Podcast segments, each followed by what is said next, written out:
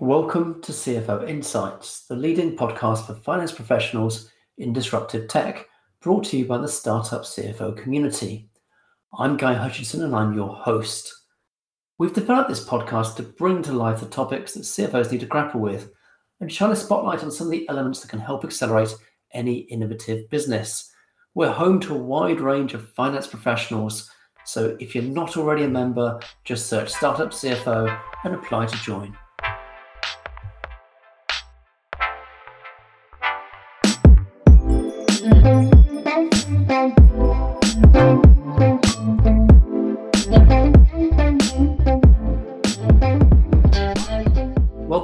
Everybody, to another CFO Insights podcast. I'm Guy Hutchinson, and I'm your host and one of the founders of Startup CFO. Uh, we're always really pleased to be here on the podcast talking to some people with great CFO careers.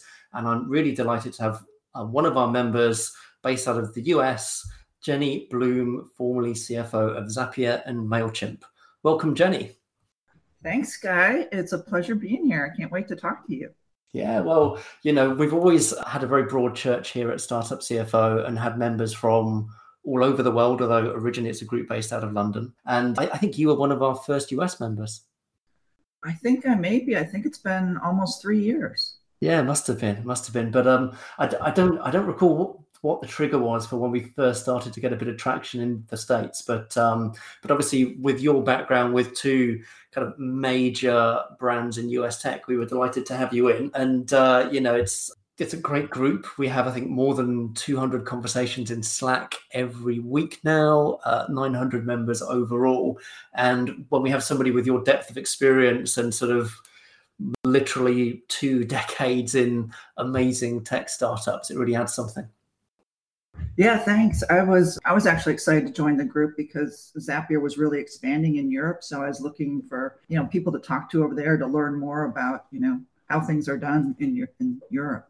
Yeah, yeah, and, and actually that that that's quite common, right? We often find that some of the most active members are members where obviously their finance career is important, but they're also interested in the product and how the product might have certain challenges when it's in new markets or or new verticals even that overlaps between like how do i understand this new market i'm going into between what your business is doing and what you're doing as a finance leader is always really interesting and yeah. um, you know one of the great joys of having a, having a conversation with somebody like yourself jenny is to really unpick the building blocks we've got a lot of what i would describe as members who are really rapidly ascending into their finance director role or their CFO role.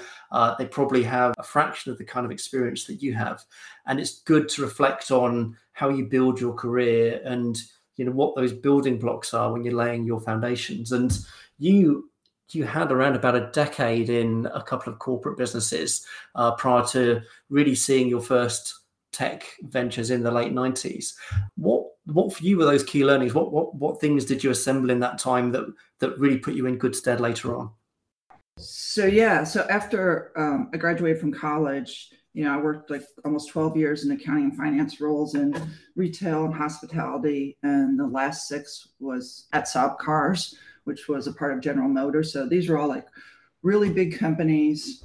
They did things the way they've always done things. They didn't want to change anything, and it just I just felt really stifled and I didn't enjoy what I was doing. So I thought that like accounting wasn't for me. So um, while I was at Saab, I decided to go back to school and got my MBA at night. And that really helped me think differently. And I saw what was going on in tech and was really excited about that. So yeah, amazing. I, that, that that that sounds like you needed to have this moment where perhaps there was a bit of frustration in a conventional corporate finance career at the same time that you're beginning to see some interesting things happen with the internet and those tech businesses but you've also got the mba as a kind of trigger for kind of bigger more commercial things that you might be doing yeah totally and i think you know some of the things i learned was you know like I always wanted to change things, you know, at these big companies. And like I said, they wanted to do things their own way. So I think, you know, getting into the internet with everything moving fast and everybody really wanting to learn and do new things you know that's what i learned it's like you need to do th- how to do things better and easier and you know in a fast growing company things are constantly changing and you have to change things like every six months to keep and automating to keep going because otherwise you can't scale efficiently. Yeah, yeah. So that that that that piece where the CFO is the agent of certain key changes in the business, that that's much less common in more established businesses. And the minute that you drop a really great CFO into a tech business, you often have that. The person is seeing things that don't work or will will break at scale and is problem solving and really driving through change. And uh, it's one of the things that makes I think the tech CFO is really different.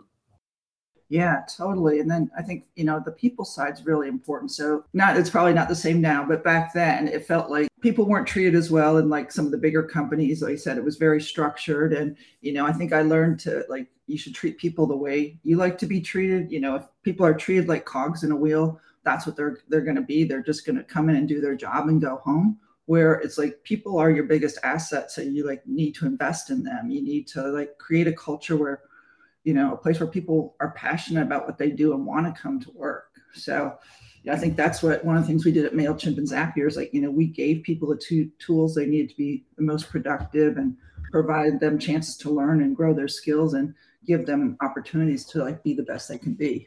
Yeah, absolutely agree. I mean, you know, if you look at even on the tech scene in London and the, the degree to which the, the really good early stage tech businesses are giving people budget for learning and development and growth. And we see some of those people, you know, often our members spending it, you know, with us with our courses. Um, you know, it's really encouraging that part of the culture of these tech businesses is to invest in your people and to allow them to have a lot of say over their their personal career journey. What were the leading indicators for you as to that that that some of these businesses were going to be really huge and really important in in the global economy?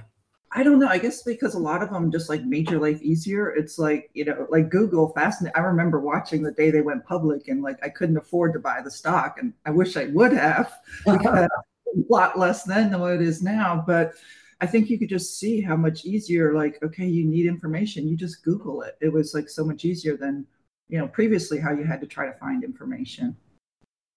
Yeah yeah that that, that makes a huge amount of sense. I mean when you think about it if you can get your head around what the use case of the product is and can convince yourself that if you would be a great advocate for it and tell tell all of your friends that they ought to be using it then that that's kind of the validation isn't it really? Because you can see in your head that it really ought to have scale and it's just a case as to whether it's going to be one of the winners.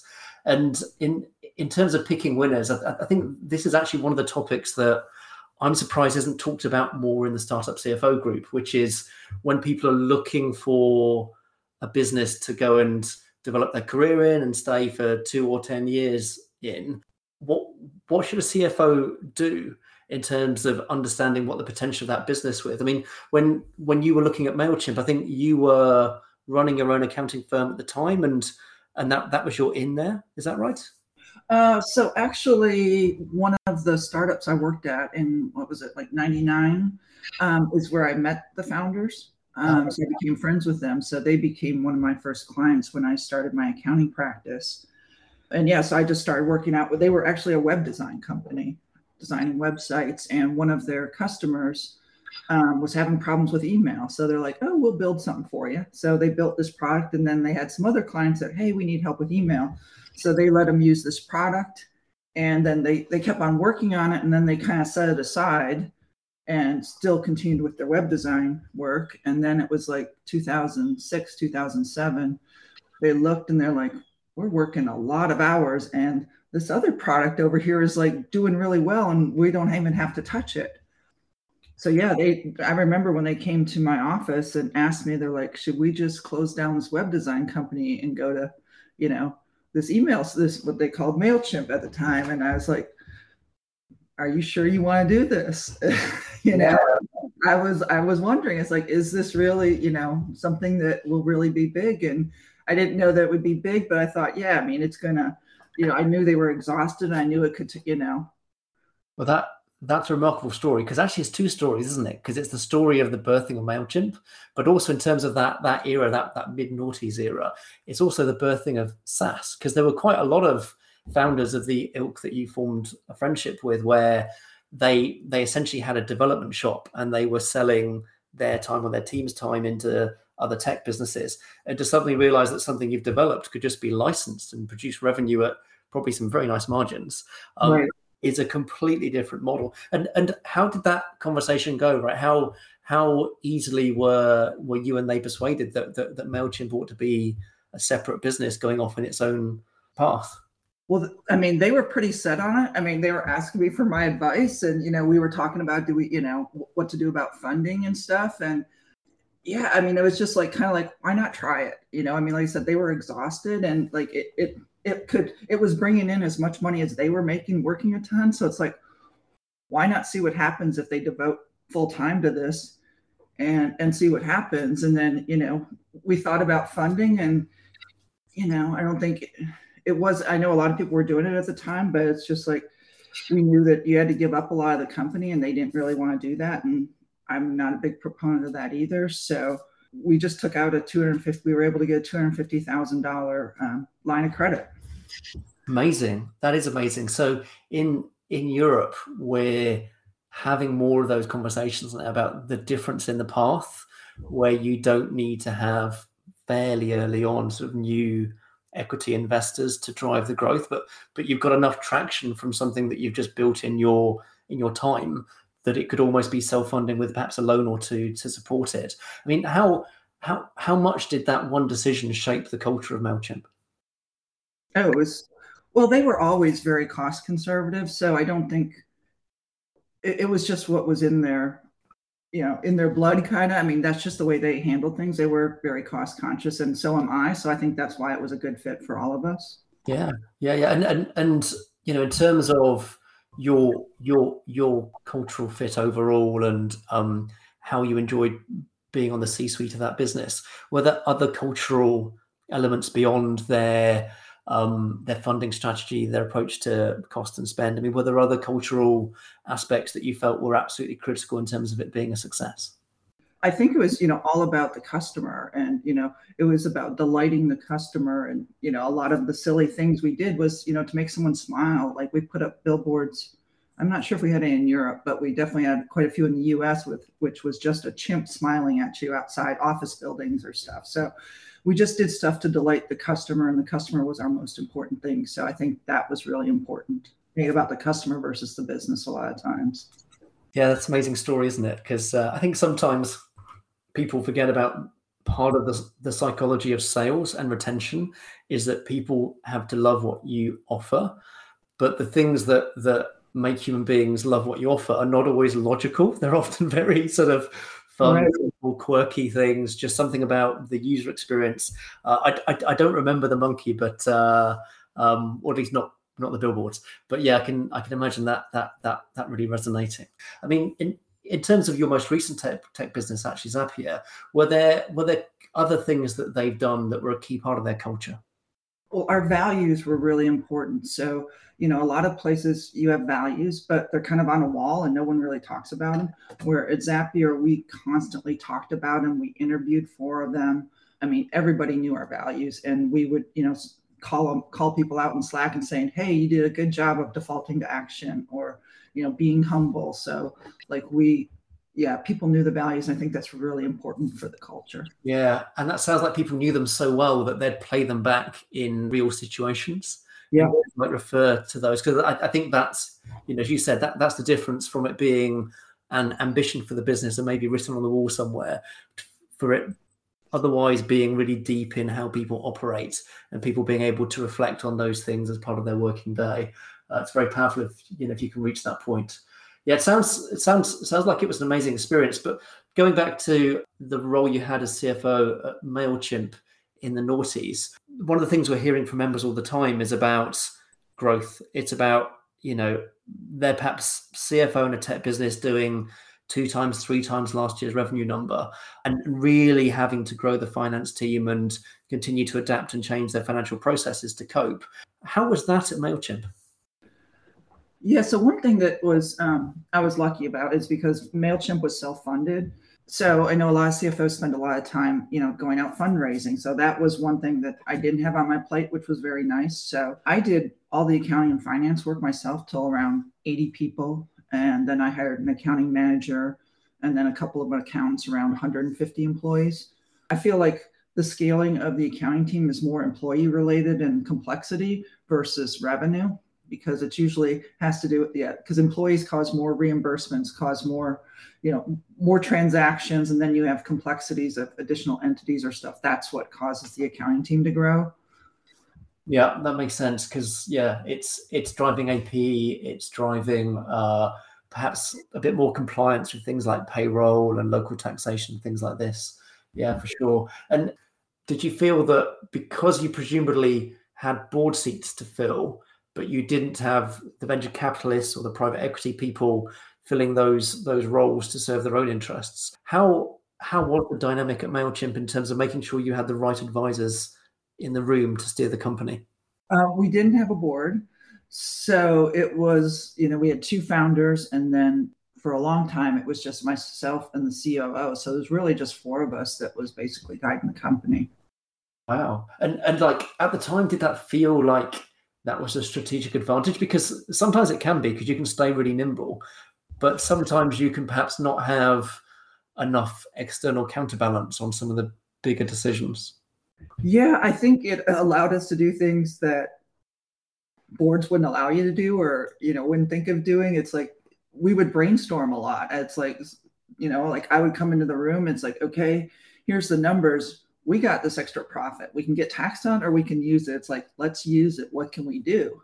And at one time we came up with, you know, giving away a million dollars worth of t-shirts, which sounds crazy, but yet what we asked people to do was to take a picture of themselves. And at the time, Facebook and Twitter were just kind of starting. So posted on Facebook or Twitter and it kind of went viral. So that was a big thing we did. And then another time was you know, I listened to all the Constant Contact was one of our biggest, well, was our biggest competitor. And so I would listen, they were public. So I listened to all their quarterly earnings calls. And, you know, they were spending a ton of money on radio and TV. And it's like, okay, we can't afford TV and we can barely afford radio because this was like 2012 and we were doing okay, but still, you know, we still didn't have a ton of money. And so you know, went into the executive team. It's like, okay, what can we do? It's like, we need to do radio, but we can't really afford it. So what else can we do? And someone came up with, there's this new thing called podcasts. So it's like, why don't we try that? And, you know, that led to, we started out with This American Life. And then, you know, a few years later, that led to Serial, which was a huge revenue boost for MailChimp. Yeah, that that's amazing. So I I personally missed out on the first kind of spike in interest in a podcast. So actually coming to it almost a decade later, like I missed out on this on the first time it was huge. So second time round, I'm gonna have to really make make something interesting of it. But I must admit, your your story, Jenny, is really interesting because essentially what you're saying is the business grew pretty big. The the executive team that, that were running it stayed really small and and that became actually a huge benefit for how MailChimp panned out that you were nimble and you could react quickly and you were often testing new things, not, not, not knowing that they will work, but you were prepared to give them a try and to see if you could find a way to leverage that growth. Yeah, I mean, of course, you know, you never know what another, another advisor could provide and other assistance. So, yeah, I'm sure there, there could have been help from somebody else. But yeah, I feel like what we did with our was very yeah it was very helpful what we did and yeah it was fun. Yeah yeah amazing story. I love it. Uh, really really interesting. And uh, there weren't there weren't a huge number of success stories in that time window that, that, that were not the most obvious candidates like you know facebook and linkedin and things. So uh, really interesting time to be out there building a business and amazing that you did it with uh, yourself and just you know really small team. Uh, but but moving on to um, how how your career has progressed generally, you know, it, it it it occurs to me when I think about the things you've done that you know you you obviously have either consciously or subconsciously some methodology to picking businesses because you picked in Mailchimp and Zapier, two great businesses that have been hugely successful. Thinking about how other CFOs might think about developing their career, are there any sort of tips or advice that you might have about how to identify a great business of the future? Well, I don't want I don't want to say I actually picked them. So that's uh yeah, I've had people ask me that. I really did pick them. Like I said, I mean Mailchimp I you know kind of fell into with it being um you know, they were my client and I grew with them. I actually left them in 2016 and was looking for just trying to figure out what to do. I was tired and just, you know, wanted to try to take some time off and figure out what to do with my life. And I had gotten to know Wade, the CEO of Zapier, a couple years before because they were, you know, they were a big integrator with MailChimp. So I just got to know him. And out of the blue, on the fourth day I'm off, he contacted me and said, Hey, I'm looking for a finance operations person. I'm not really sure, sure what. He's like, Can you give me some advice?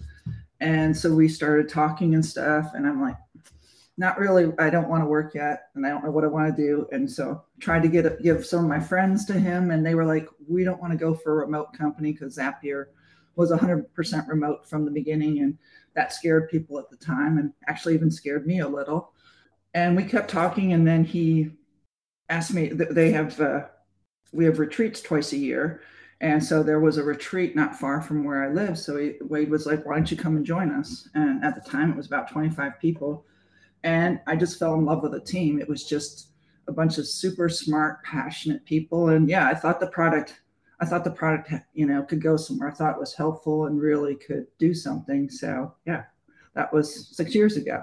Yeah, fantastic. So really, if you play that back, so there's there's there, there's a bit of understanding the product and seeing that it obviously has potential I think there's quite a bit of like maybe subconscious networking where just just doing your job, you you are networking a bit and building relationships with people, and then those relationships later pay back when they when they think of you and look for you to advise them on this important hire that that, that maybe you end up filling.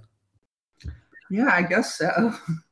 it just kind of happened. Yeah, they both just kind of happened. But yeah, I get you're right. It, it that's true. There is something there. There there is some methodology there somewhere in the fog, I think. But um, but I mean, like like you know, really impressive, and and uh, I am intrigued, and I hope you don't mind because I, th- I think it's quite quite the question of the time here in 2022. More and more companies, at least in Europe, have gone remote first and are sort of entirely or partly remote. And so Zapier were really blazing a trail before that was a thing to go and do. What would you say if you if you had like one or two points of advice for businesses taking that journey that would come out of your experience? What what things ought you ought you to be thinking about in order to really make that fly? Yeah, I don't honestly, I don't think I could ever work in an office again. I, I think remote is the way to go. Yeah, I think the, you have to build it from the start, and everything you do has to be very intentional. So, like spending time with my my directs, you know, in an office setting, you'd have a meeting, but you you know other things would be going on you might not pay as much attention and because you knew that you could meet with them afterwards, right? Or you could see them down the hall. So you might not be as organized when talking to them. Where in the remote environment, you have this certain amount of time with somebody. And so you're focused on them. You have an agenda. You make sure everyone's expect, you know, they know what they have to do. They know their expectations so that when they go away, they'll get the work done. So next time you talk, you know, it'll be done or they'll have the questions they need to finish it. So yeah, I think it's about being intentional yeah, it's really interesting. So that approach to things where you don't allow all of those sort of accidental information exchanges that, that you know will happen when you see somebody at the water cooler or whatever it is. You you accept that, that that there will not be those moments, and so things need to be very pre-planned, very intentional, as you say. Are there are there sort of strategies that you need to deploy in order to sort of transition to that way of working? Because probably a lot of people are just used to working in a certain way and they're perhaps not not looking to make that change. Are there any tips as to how people can can start to apply that that type of intentional thinking? Yeah i mean i think i mean like i said a lot of it starts at the beginning. I think you have to write a lot. I mean i think because it's also we have people in like 18 time zones so you have to really write a lot and you have to really keep i think it's really important to have information transparent. So we use slack was basically our office and every you know there was very few closed channels. It was only for like the exec team or you know some hr stuff but everything else was public so people could see what was going on and they could they knew what to work on or what what to do when the you know other people were sleeping so i think being transparent is, is super important also. Yeah. Um, how did you find uh, ensuring that everybody achieved the same level in written communications? Because like that that's not easy and i know plenty of finance people who are great with the numbers, but they don't really want to have to put everything in writing. They don't really want to go with sentences with everything. But of course, if you are global and remote, you, you are going to have to do that either through Slack or through email.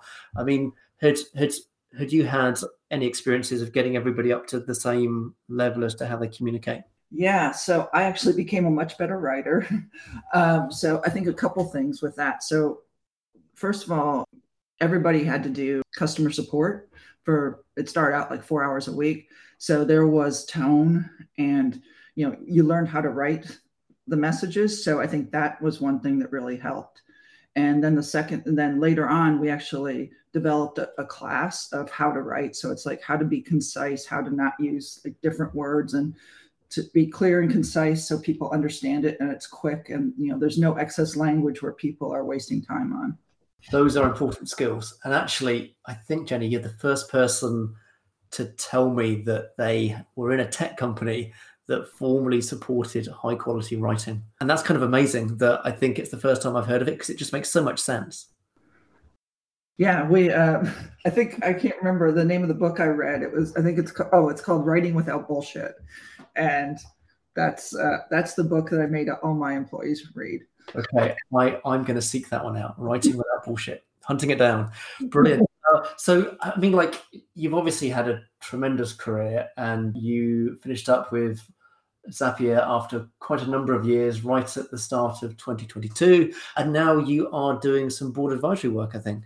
I'm looking for some board advisory work. So, yeah, during COVID, my mom came to live with me and made me realize she couldn't like live on her own anymore and needed more care. So, I, you know, tried to care for her, but working full time as a CFO uh, was a little too much. So that's why I decided to retire. But I still want to be involved and you know, I want to share what I've learned. So yeah, I'm looking to do find a couple of board roles, and right now I'm doing some fractional CFO work for a couple companies and trying to you know keep my hours around 20 to 25 hours a week. That makes sense, and and and that that transition that you've just talked through, where people have things going on in their family life and they choose to look at either some advisory work or some portfolio CFO work and really use that as a way to be able to support people around them. We we actually see that in the group all the time. So in the startup CFO group, I'm very often approached by somebody who's probably, I mean, maybe for slightly different reasons. They they perhaps have their first baby,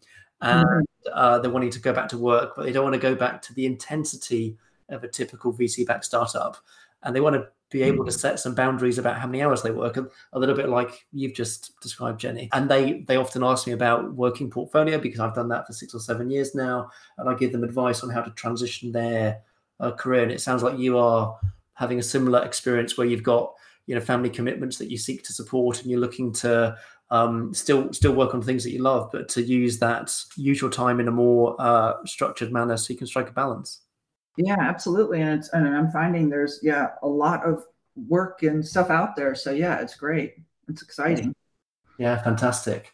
Jenny, I have to say, I'm just just so pleased to get you on the podcast. We had chatted, I think, maybe twice before, and just just going through your career in some detail and just picking some of the really salient stories from uh, things that happened five years ago or 15 years ago that are just so relevant now with you know the world coming out of the pandemic essentially in some shape or form and a lot of businesses being being remote and having to kind of break down sort of challenges in culture just just so interesting to chat thank you very much for agreeing to come i'm sure there'll be many people that hear us have this conversation on the podcast and probably have some really interesting board advisory stuff going on. Who knows? Yeah, this has been fun. Thanks so much, Guy. I really enjoyed it. Yeah, it's been fantastic to have you on.